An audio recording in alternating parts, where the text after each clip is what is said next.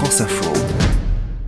Jeudi 26 janvier 2017, le candidat de la droite est face à Gilles Boulot et l'exercice est difficile. François Fillon est venu pour se défendre après les révélations du canard enchaîné. Le journal l'accuse d'avoir employé sa femme lorsqu'il était député, un emploi fictif. Sur le plateau, François Fillon semble déterminé. Il n'y a qu'une seule chose qui m'empêcherait d'être candidat, c'est si mon honneur était atteint, si j'étais mis en examen. Un signal fort que François Fillon envoie à son camp et à la justice. Gilles Boulot nous raconte ce qu'il en a pensé en direct. Et là, mais je me dis, euh, bon, on en est quand même loin, mais est-ce qu'il n'est pas en train de se refermer un piège sur lui-même quoi? Et en même temps, je me dis, il est structuré, il est intelligent, et donc s'il fait ça, il sait qu'il ne peut rien y avoir qui se termine par une mise en examen. Sinon, le risque est fou. Un risque fou que les équipes de François Fillon vont également découvrir en direct. Thierry Solaire, qui était alors son porte-parole, se souvient de ce moment de télévision. On ne sait pas ce qu'il va dire aux 20h de TF1. Moi, je me rappelle ce soir-là, il est 20h, je suis dans le bureau de Patrick Stefanini, qui est le directeur de la campagne,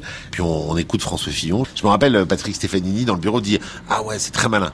Ce qui me laisse à penser que lui-même euh, ne le savait pas avant, ce qui m'étonne beaucoup. Un pro ou coup de com préparé, Gilles Boulot nous donne sa version. L'histoire dit que la phrase qui est une seule chose m'empêcherait d'être candidat, c'est d'être mise en examen. Cette phrase-là n'avait pas forcément été scriptée, pas forcément analysée, et que c'est lui, dans un élan de, de quoi? De réassurance, de forfanterie, de stratégie, à d'y aller.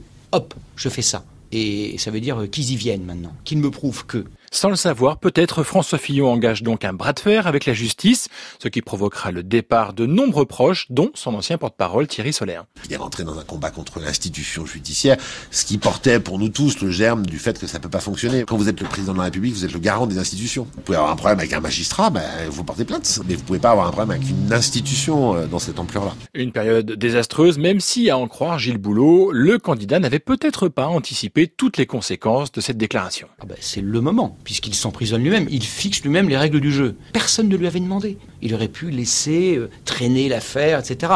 Je pense qu'à ce moment-là, à aucun moment, François Fillon ne devine le zèle, le professionnalisme, la rapidité avec laquelle l'étau judiciaire va se refermer. Ça ne s'est jamais vu. Je pense qu'il se dit, il n'y a aucune chance. François Fillon sera pourtant bel et bien mis en examen à peine deux mois plus tard. Il terminera troisième du premier tour de l'élection présidentielle.